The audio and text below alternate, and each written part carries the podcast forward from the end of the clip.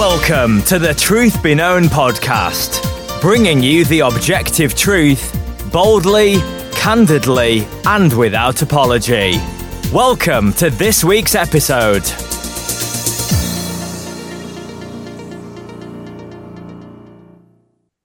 Welcome back to another episode of the Truth Be Known podcast. I'm Nathaniel Jolly.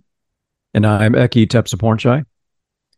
Well, brother, it's good to have you back another week. Uh, we we missed last week because I was in in your state, your neck of the woods. Um, yeah, that's right which, at TMS. Yeah, and the, the weather was absolutely lovely for me. Um, I think it's Lots cold and rainy for everyone else, but um, yeah. Well, we're this week we're going to continue, uh, you know, our few episodes uh, in in sort of a, a counseling mode here. And uh, this week's episode is about marriage. Um, I am by no means a marriage guru. Uh, you know, I've only been married married for about seven years, and uh, it's been wonderful, largely because my wife is wonderful. Uh, but the Scripture has a lot to say about marriage, and God is an expert in marriage. Um, and so we don't have to be. We can go to His Word, which is what we're going to do today.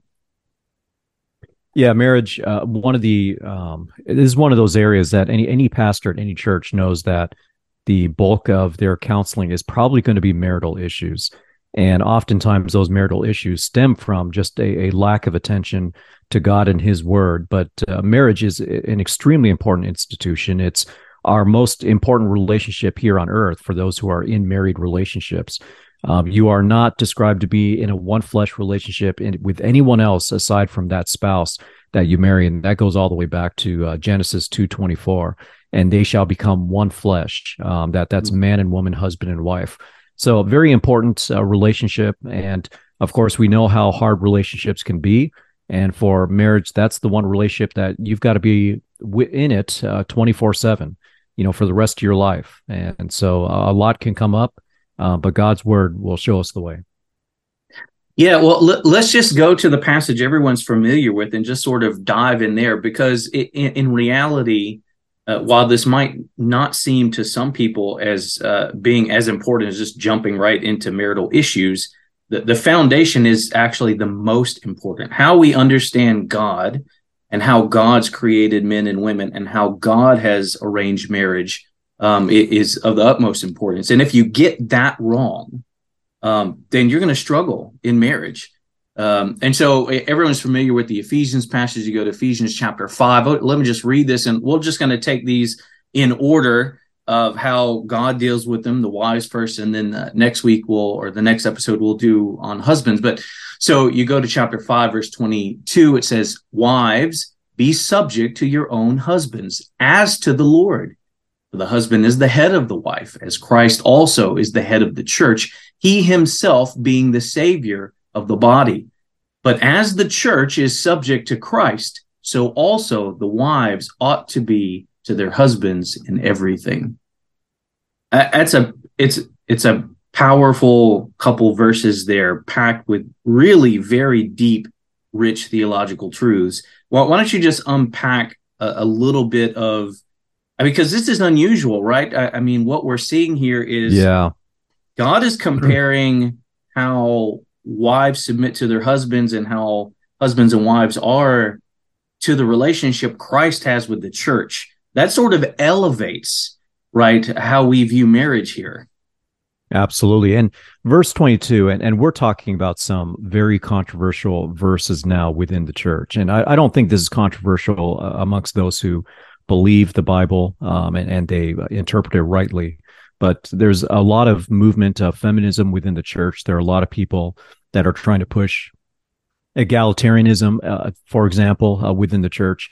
And, and, so, even before we take a look at this, I think it's good to just go back to the larger context that starts back in verse 15. And if you know the book of Ephesians, uh, the, the main command in Ephesians, the main purpose in Ephesians, I think, is lined up right at the start of chapter four when Paul says, As a prisoner of the Lord, I implore you to walk in a manner worthy hmm. of the calling by which you've been called. And so we know that the last three chapters of Ephesians, being very application driven, is about how we walk. And in verse 15, we have one of these many walk statements. Therefore, be careful how you walk, not as unwise men, but as wise. And then verse 18 goes on to say, Do not get drunk with wine, for that is dissipation, but be filled by the Spirit. And the next few verses explain what that means to be filled by the Spirit, uh, speaking to one another in psalms and hymns and spiritual songs, singing and making melody with your heart to the Lord always giving thanks for all things in the name of our Lord Jesus Christ to God, even the Father, and be subject to one another in the fear of Christ. And so when we get to verse 22 and it says, Wives, be subject to your husbands as to the Lord, um, some rightly point out in verse 22 that it literally just says, Wives, to your husbands as to the Lord. The, the command to be subject to is actually not there. But they go back to verse 21 where it says, Be subject to one another in the fear of Christ. And there are a lot of egalitarians. And by, by the way, when I say egalitarian, I'm talking about people who believe that men and women are equal in every way. Um, whereas complementarianism, or we can just say biblical patriarchy, um, the, the the biblical model is is that we are equal in value before a holy God, but we are not equal in our functions and our roles. We have distinct functions, distinct roles that are meant to complement one another. And so egalitarians will argue that verse 22 um, is really just an example of how wives and husbands are to be subject to each other. So they'll say wives and husbands need to be subject to each other, but verse 22, that's not what it says. Even if you look at it literally, wives to your husbands as to the Lord. So even though the um, command is not in there, I think it's implied by as to the Lord. Wives, be subject to your husbands as to the Lord. And that's the number one thing when I talk to uh, wives in counseling is that when you're subjecting yourself to the husband, it's really a subjection to the Lord first. If you're submitting to yeah. Jesus Christ, then you're going to submit to your husband. It doesn't mean your husband's perfect. It doesn't mean that he's making all wise decisions as Jesus Christ did. In fact, in many cases, he's probably very, very far from it. Um, but the commandment here is not conditional. It's not be subject to your husbands as long as he's doing things that are good in your eyes. But it, it simply says be subject to your husbands as to the Lord. And verse 23, I think, goes on to unpack this for the husband is the head of the wife. Now, that's very important because for egalitarians, they don't have a verse that will point to wife being the head of the husband. They don't have a verse that shows us an example of how husbands are to submit to wives. What we have here is an example of wives submitting to husbands. Now, there are those who will accuse us, oh, this is the this is the misogyny that's in the kind of reform conservative circles. Um, but no, this is God's design. And, and just as we will speak to this in, in, terms of this is God's good design and this is the best way that we should do it because this is exactly what God tells us. There are a lot of godly women, many of them that we know on Twitter, who will happily defend this as well, um, who, who say that this is God's design. And we'll get to the men's responsibility next week. It doesn't mean that men have a free ride. In fact, they, they in many ways they have a greater responsibility. But so, for the husband is the head of the wife, as Christ is also the head of the church, he himself being the savior of the body. But as the church is subject to Christ, and there we actually do see the word subject to, and that is in there. That's not merely just implied. But as the church, as as the church is subject to Christ, so also the wives ought to be to their husbands in everything. So that's pretty thorough. It's not conditional. Um, it doesn't uh, imply that there's two way submission or two way subjection. Um, there's nothing in here that suggests uh, egalitarianism, uh, but this is very much the order that Paul prescribes. Yeah, I, it, this is one of the reasons why egalitarianism is is so so evil, and and and I don't say that lightly, and I don't say that it, it, meaning to kind of poke the bear. But the reason that system is an evil system is because it attacks the image that we have of Christ and his bride. That that's what makes it so evil. Yeah. Um, and, and and so we've got to understand that. And that's why understanding this, the the picture of marriage being related to Christ and his bride, Christ and the church, is so vital when we start dealing with marital issues. Because if you misunderstand that, then everything else just doesn't quite line up. You know, and then you made a good point. The other thing is, you know, we come to scripture and we ask the question, what does the scripture say? And we never start with, how have people messed this up? right? I mean, so often the argument is not based upon what scripture does or doesn't say, it's based upon the abuses that have been seen. Well, everyone, I, you know, mankind has abused everything that can be abused. Yeah. Um, yeah. And, and, that will always be true. And so yes. if we based, if we based what we believe on abuses, then, then we would be our own gods and we, we would be all wicked gods because we would abuse that too. Right. Um, and so we just absolutely can't approach the subject of marriage or any other subject by saying, well, but look at the abuses. No, uh, we need to deal with those things, and scripture does deal with those things, but that's really irrelevant when we're talking about what is God's order and design for marriage. And that's where we have to start. So set those things aside and just simply ask the question, what is God ordained? What does the scripture teach about it? And then we can get to have honest discussions because, you know, that's often one of one of the prime feminist arguments is uh, abuses, right? And does abuse yeah. happen? It, it, does. But yes. you pointed this out, um, I, I think very poignantly. Verse 22, that's an imperative. And it's compared to the way wives submit to Christ. And so by rebelling against your husband, you are in fact rebelling against God because that's the comparison and and so this is meant to be not a harsh taskmaster i think and i'd love to hear your opinion i think this is meant to be a comfort and a joy and something that encourages women even when it's difficult that they can say yeah. i'm doing this first and foremost out of my love for christ. Yeah. Right? I, I mean this is the same for the christian faith in general. Why do christians suffer joyfully? Because we do it for the sake of Christ. And that changes our mentality and it changes our perspective. So I suppose you could read this as being harsh, but I don't think that's the way it's meant. It's certainly not the way it's written. And and since it's being compared to subjection to Christ, we know he's not a harsh taskmaster. And so this ought to be something that when we grasp well, um, it, it becomes a motivation right I, I i know my husband's being difficult today but i'm i'm i'm going to submit to him because i i love christ so much. Um and, and that changes the perspective i think. What, what, are your thoughts on that? Yeah i, I think that's a great point. Um the, the sovereignty of god. Every counseling session i have always um, includes the sovereignty of god and trusting in god's good purposes uh, in your life. And the great thing about the sovereignty of God, and I know a lot of people rebel against it. They they hate that idea, at least the way we believe in it. Um, but I, I, think the sovereignty of God, rightly understood, should give us comfort um, because we understand that God is ultimately in control. And as we look at that command, wives be subject to your husbands as to the Lord, we understand that our submission, at least for the, the submission of the wives to the husbands, um, is tied to their submission to the Lord. And and this is where wives are called to trust in the Lord you know it's not in your control you, you know the success of of um, the decisions that your husband might make it, it's not it's not up to you actually you know so you just all, all you need to do is to trust in the lord um, and to submit to your husband and obviously there's a the exception that's not listed here but we understand the exception is that if the husband causes the wife to sin in a way that uh, it, it, well if the husband causes the wife to sin in any way against the lord yeah. Uh, you obey the lord first so if there's a if there's a, a, contradiction there or a disagreement there, you go with obviously you go with what the Lord says. Um, but otherwise, yeah, I, I, I agree with you completely. And in fact, as I'm thinking about this passage, I can't help but to also think of uh, First uh, Peter chapter three.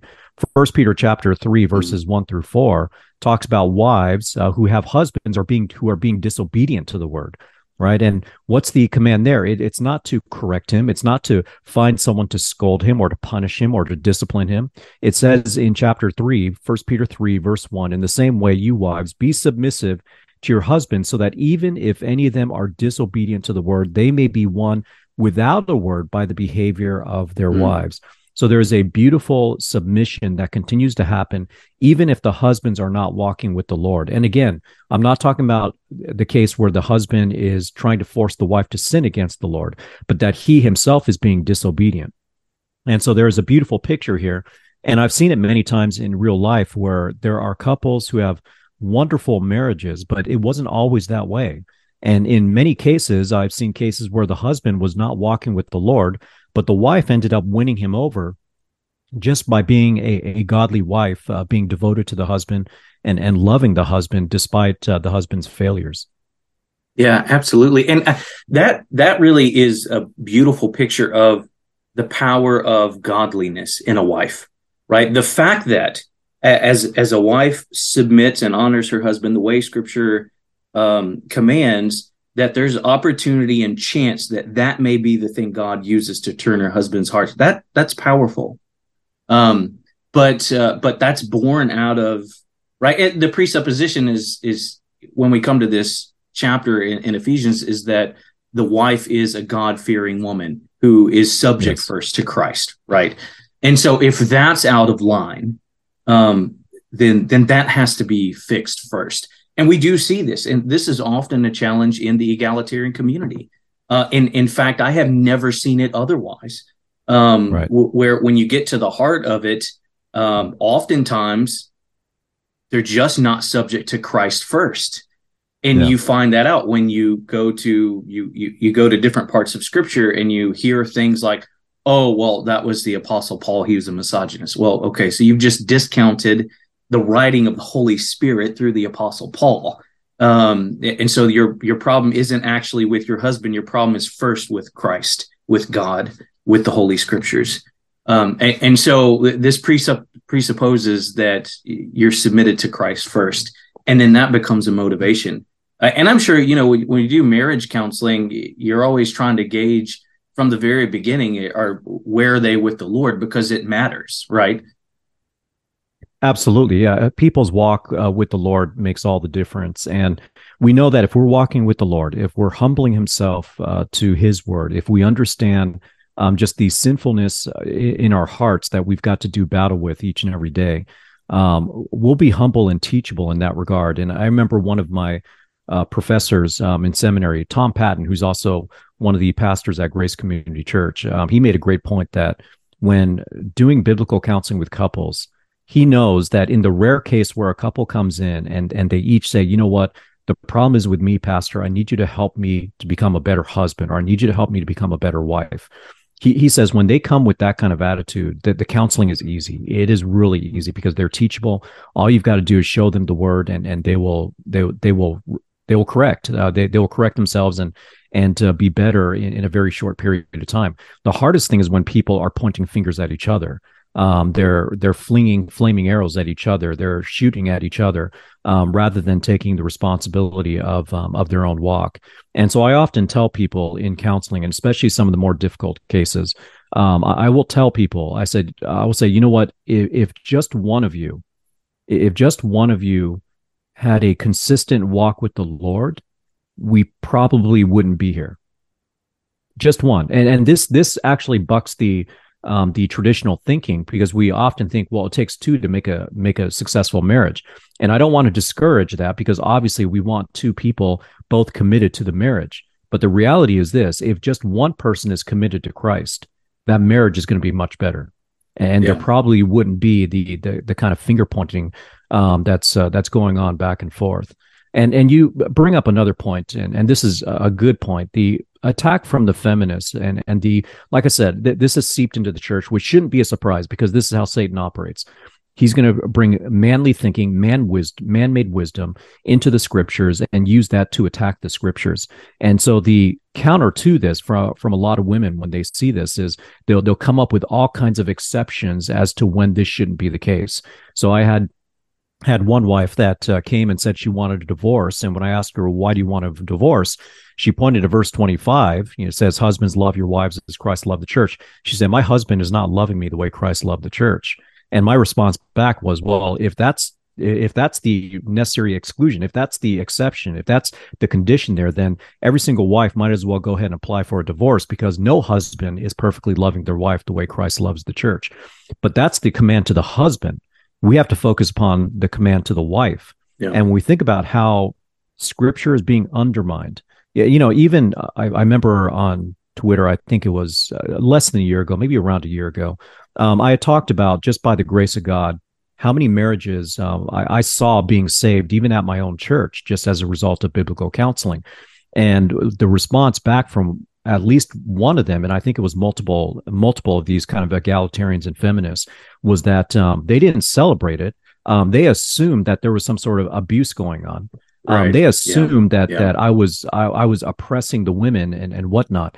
But one of the reasons why, when we look at this passage in Ephesians, why I went back to verse fifteen, is to remember that this starts off in the passage of "Be careful how you walk, mm-hmm. not as unwise men." But as wise. Yeah. Verse 7 says, Do not be foolish, but understand the will of the Lord. Verse 18 says, Be filled with the Spirit. So to hold to these scriptures, to trust in God in his design for husbands and wives, one, it's to be wise, it's to not be foolish, it's to know the will of God, and it's to be filled by the Spirit. And when we talk about, you know, uh, once again, talking about this egalitarian versus complementarian, yes, verse 21 says, be subject to one another. And if Paul had just ended the letter there, you might have reason if you only had this passage to think that, yeah, there's mutual submission that needs to be going on. But that being subject to one another ends up being expanded from Ephesians 5:22 with the commandment to wives all the way through Ephesians chapter 6 uh, I believe verse 9 at least uh, and yeah. he's talking to wives and husbands he's talking to children and parents and he's talking to yeah. masters and slaves and in none of those cases is the submission mutual it's yeah it's it, there's a very clear order and i think that's by design and that's by the grace of god because if you turn submission into being mutual, it ends up being chaos. There's no way around it. Um, there, there has to be a very clear order then, and God has provided us with that. Yeah, and you know, by the way, the context of the previous verses is the whole body of Christ. It, it, there's not been any hint of a specific relationship. Um, w- when you get into verse 21, that's still all of you, all of you Ephesians, yeah. all of you Christians, be subject to one another. And then he goes into specifics and starts yes. with wives, right? And and so then he's defining now specific things. And we understand this because, you know, if you have children, then are you going to be okay with your children being totally subject to another married couple or another man or another woman? Right. No, of course not. Um, and, and, so, really, the issue here is a heart issue. If, if we're reading correctly, most of the twisting happens, I think, intentionally, uh, because they wouldn't apply it to anything else. And then they, and I want to go through this and then maybe just deal with some hard marital issues just in general. Um, but understanding this is is important. You know, we've made the point that this the being subject to your own husbands is not dependent upon the action of the husband. That's just an imperative. Wives, be subject to your own husband well, how, how do we do that? Or why do we do that? As to the Lord. And then in verse 22, it's important because again, these distinctions, as you've mentioned, are very clear. For the husband is the head of the wife. There can only be one head. Yeah. Mm-hmm. And if you're wondering why that is, Paul's very gracious and God's gracious through his word. He describes it further. As Christ also is the head of the church. So when we talk about the, the husband's headship, you can never view that apart from understanding the headship of Christ in his church, because that's what it's likened unto. And and yeah. so when we start talking about who's subject to who and things like that, we always have to go back to, okay, well, this is in the same manner of Christ being the head of the church. And so that helps us understand that, right? And he goes on to say, he himself being the savior of the body but as the church is subject to Christ. Now, this is interesting because he says it one way, and now he's going to say the same thing in reverse order, right? He's restating himself. Yep. Mm-hmm. Right. But as the church is subject to Christ, so also the wives ought to be to their husbands in everything. Um, it, there really just is no way to be confused about this if you take the time to read what the scripture says and and set you know kind of emotions aside and that sort of thing. Well, we've got to start with what the scripture teaches, and then we can bring it into practical life, real life. Um, right. And so, uh, verse 23 the husband's the head of the wife. I mean, again, this is God's structure. This is God's doing. It can't be changed. It can't be revoked. It can't be nullified. Um, the, the only thing you can do is rebel against God in this. Right. And you made a really interesting statement um, when you were talking about the was it Tom um, counseling? Yeah. It, you know that's that's the sign I think of whether or not y- you're humble. You have a humble heart, and, and if you you know if you could go to counseling and say, you know what, I I, I know I'm failing. I know that I'm not living up to God's expectations of me in this relationship, and I really need to improve that that that's the sign of humility and when you don't have that when you you know when your focus is on what the other person is doing right or wrong then that's a good indication that you're not where you need to be in fact it's always an indication of you yeah. not being where you need to be right and and i can guarantee and you would probably agree with me that if that's the mindset a lot of the issues are coming from from that right not that the yeah. other person isn't playing part of that, but you can only deal with your sin before God, and the other person can only deal with their sin before God. Uh, and so it's not that it, you're trying to fix each other. Now, in a healthy marriage, you certainly do point each other to Christ, and you certainly do strengthen each other in your weaknesses, and you cover sin by love. And that's all biblical, and it happens a, a bit more naturally uh, when you're both pursuing Christ firstly and foremost. Um, so, uh, uh, so we kind of got a good picture here, Eki, and I think so. Now let's kind of back up a little bit and maybe consider the, the woman who is in a hard marriage, right? Um, m- maybe there's no physical abuse going on just for the sake of time. Uh, l- let's just assume that uh, m- maybe the husband is just a hard man to get along with, right? Uh, maybe he has an alcohol problem or whatever. But there's no abuse, there's no that kind of thing, uh, physical abuse anyway, that sort of thing. Um, you know, how does that woman then approach these passages? We've really already talked about it, but there are a lot of women in this yeah. situation, right? Right, right. And uh, and let me uh, let me comment first, and then and then let you uh, correct me if I need to be corrected. But uh, let you bring your wisdom in. You know, I think the first thing that that I wish people would realize is their responsibility in getting into a relationship in the first place, right? Um, I, it, it's amazing how many people um, kind of shove to the side their own responsibility in sometimes engaging in a relationship they never should have to begin with, right? Um, and I think that's important to realize um, lots of girls, lots of women marry unbelievers. That's more common with women than I think with Christian men, um, thinking that they'll change them, that, you know, whatever. Yeah. And then the marriage becomes very difficult uh, and, and they don't want to stay in it.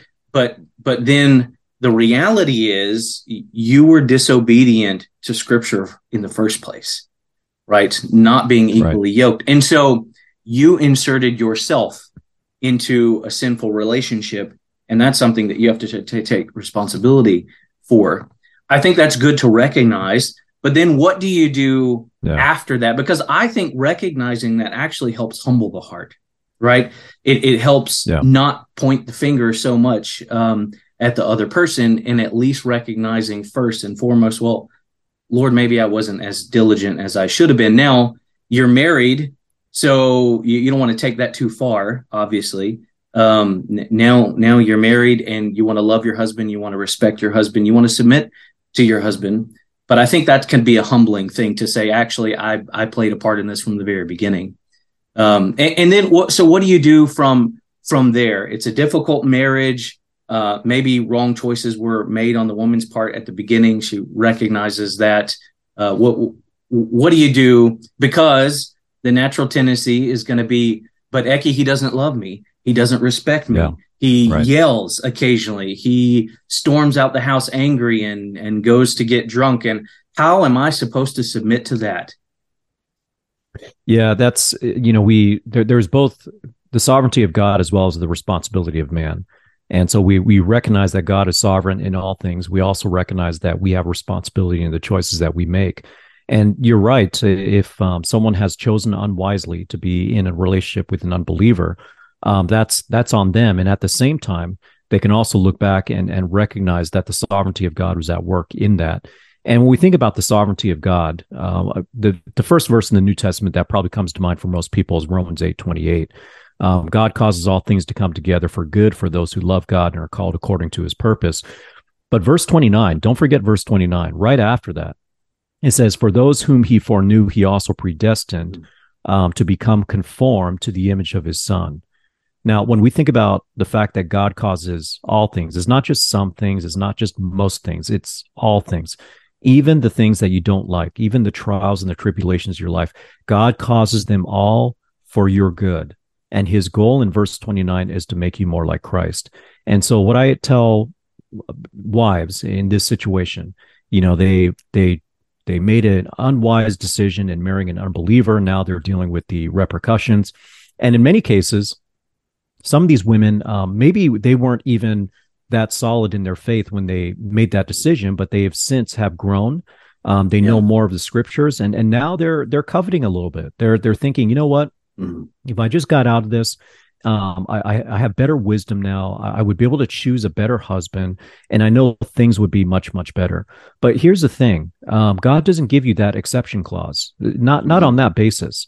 And and so the call from God is to trust in Him and if God causes all things for your good and his goal is to make you more like Christ, one of the things I tell both spouses, uh, but yeah, this in this case is we're talking about wives in a difficult marriage.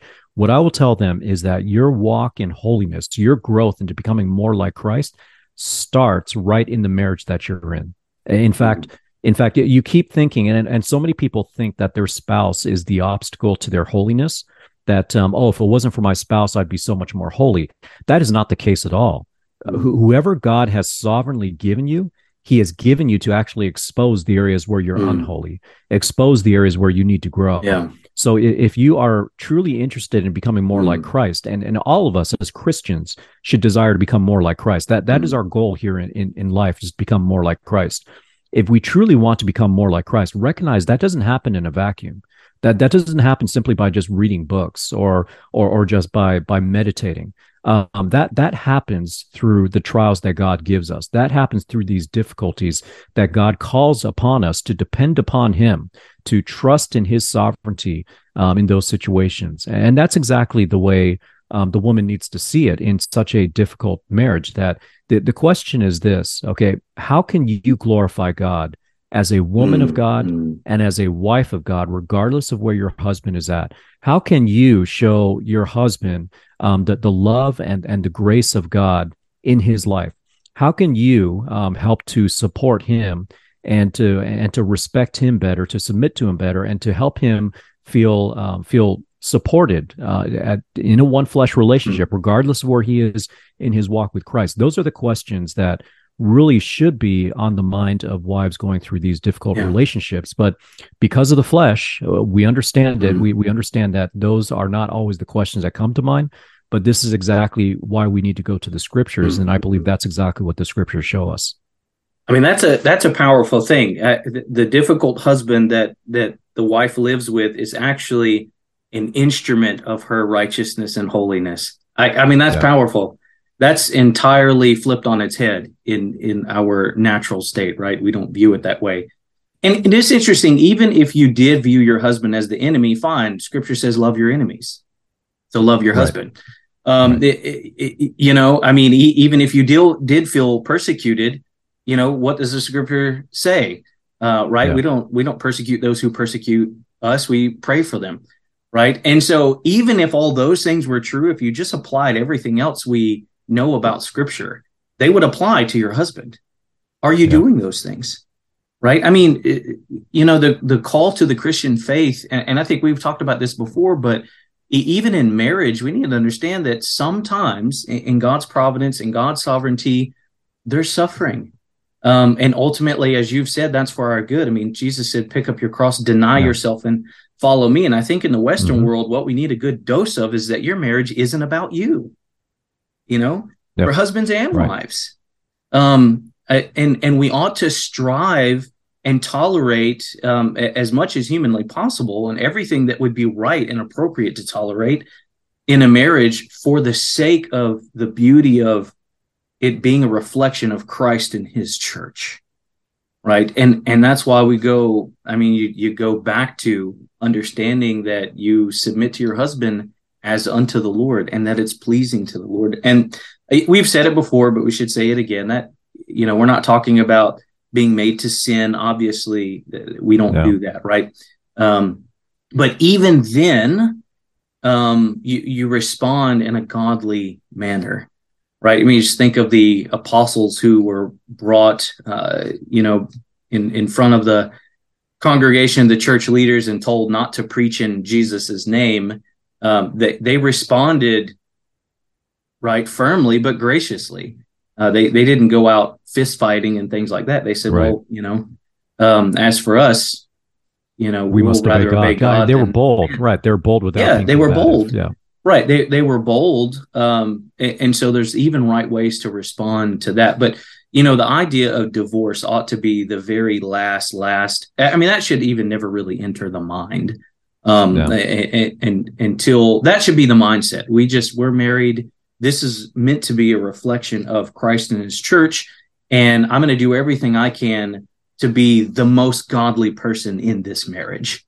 I mean, just imagine if both people had yeah. that mindset what the marriage right. would be like. And, and, you know, I want, if anyone were to see our marriage from the outside, I want Christ to be honored. At the very least, I want Christ to be honored in my response. Um, you know, in in how I react to my husband and how I serve my husband. Um, it, you know, and so it's meant to be a very beautiful thing. It's been corrupted because of sin, but then Christ calls us to suffer with Him and for His sake, and sometimes that's in in marriage. Um, and I think if we, you know, you consider Paul, Paul was uh, given a thorn in the flesh by God, right? Now I'm not comparing the thorn in the flesh to your husband. Uh, don't, but but just to say, um, the idea here is not that God's going to give us a life without any without any suffering, right? I mean, that thorn in the flesh was clearly something that was an irritant to Paul at the very least. He cries out to God multiple times to remove it. So it was yeah. a hindrance, it was a pain. Um, and yet it was God's way of humbling Paul and keeping him dependent upon his own grace and his own strength. Um, and so I think we just need to uh, view those time periods where marriage is difficult um, as a way to grow in our own holiness and for God's glory. You know, and you'll probably agree with this. Usually, I mean, selfishness is always at the center of issues, right? Uh, the marriage has become all about me. And when that's become the issue, then it's your own heart. It's actually not your spouse. Uh, wh- whatever the husband may be doing, um, once it becomes all about you, that's the problem. That's the issue. And you become your own hindrance to holiness and to godliness. And you become your own hindrance to the blessing of God that He may have for you in submitting to His design in the midst of a difficult situation. Right. Yeah, I just um, this past uh, Sunday, and I do I teach a Sunday school class on biblical counseling, and I just covered the topic of pride um, this past Sunday. Yes, pride is at the center of all of our sins, uh, really and uh, within the within relationships um, this is the major cause for why there are breaks in relationships why there are tensions and, and strife because exactly that uh, you're you're thinking about yourself and I, I, like a quote that was shared with me, and and um, I, I, don't know who originated the quote, but it was essentially um, this: humility is not it's not thinking less of yourself so much as it is thinking of yourself less. Right? It, in other words the idea is it's not that you're gonna you know humility is not intentionally putting yourself down um, to be less valuable than other people and that's that's not the idea um, humility is is simply thinking about other people more often than yourselves and and valuing their needs even more than you value yourselves because that's when community works the best um, th- those are commands that are given to the church right philippians 2 um, treat the needs of others as more important than yourselves. And, that's what Paul is requesting of them before he uses uh, Jesus Christ as being the ultimate example. But if that's true for the church, that's even more true for the marriage relationship where we want to be thinking of other people. Now, immediately when I say that, we have a tendency to say, well, yeah, my spouse is not doing that. Well, no, that's not the point. The point of that statement is, are you doing that? Yeah. Right. And are you doing it unconditionally? You know, it's not about whether your spouse is doing doing it or not. It's whether you are doing it. And and yeah, you you made uh, the you know you'd you'd said, hey, make it your goal to be the most holy one in the relationship. And and this is not a obviously it's not a competition. We're not trying to make right. this a competition, but we are trying to uh, we're we're trying to encourage you to be as as Christ like as possible because this is about glorifying God and and Jesus Christ. And I can tell you that in difficult marriage situations, and this has been the case 100% of the time, okay? When there are dissensions, when there are disputes, when there are complaints, at various times I have asked the question, where is Christ in all of this? Uh, when they're recounting to me what's gone on in the past week and how they responded in anger or frustration or whatnot, I'll ask them, where was Christ in all of this? And, and I tell you what, 100% of the time, they're not walking with Christ. Uh, most of the time, e- even those who are the most prideful will admit uh, he wasn't there. Well, why wasn't he there? And and that's that's where you, you've got to do some heart surgery, some spiritual heart surgery, because the reason why Christ wasn't there, it wasn't because of your spouse. Christ wasn't there because of you. And by the way, Christ is omniscient. We we know he is he's omniscient, he's omnip he's omnipresent. We know he's always there, but he wasn't there in terms of you recognizing his presence. He wasn't there in terms of his presence being an influence upon your thinking. He wasn't there in terms of he wasn't the person that you went to in prayer, right? And and oftentimes during these difficult periods too, um, how you pray to God about your situation is going to be mm-hmm. huge in all of this. Because are you simply just praying for your spouse, or are you praying to God, um, search my heart? Help show me the ways in which I'm falling short. Help show me the ways in which I can be, become more like Christ. Um, because when when we start to get too focused upon our own rights, um, what we're not getting, what we should be getting, what we're used to getting, and and the way the other person is behaving, our mind is already on the wrong place. Our mind needs to be on Christ. How can I glorify Jesus Christ? Yeah, absolutely. And you know, as we kind of wrap up here, speaking about praying for difficult husbands, you know, there there are the the, the common prayer is Lord change him, uh, Lord make him stop doing this, Lord make him stop doing that. I I think, you know, here's the reality: you're you're married to a man who maybe he's difficult, maybe he is very difficult. Um, you ought to have no less compassion and love for him than you do the lost in the world. And certainly you don't pray like that for the lost in the world. Right. Yeah. And, and in fact, your, your heart and your compassion ought to be even greater towards this man that you've married, this man that, by the way, God has ordained to be your husband. Um, and, and so prayers ought to, and I think this is a good way to gauge your heart is, you know, Lord, open his eyes so that he sees the beauty of Christ.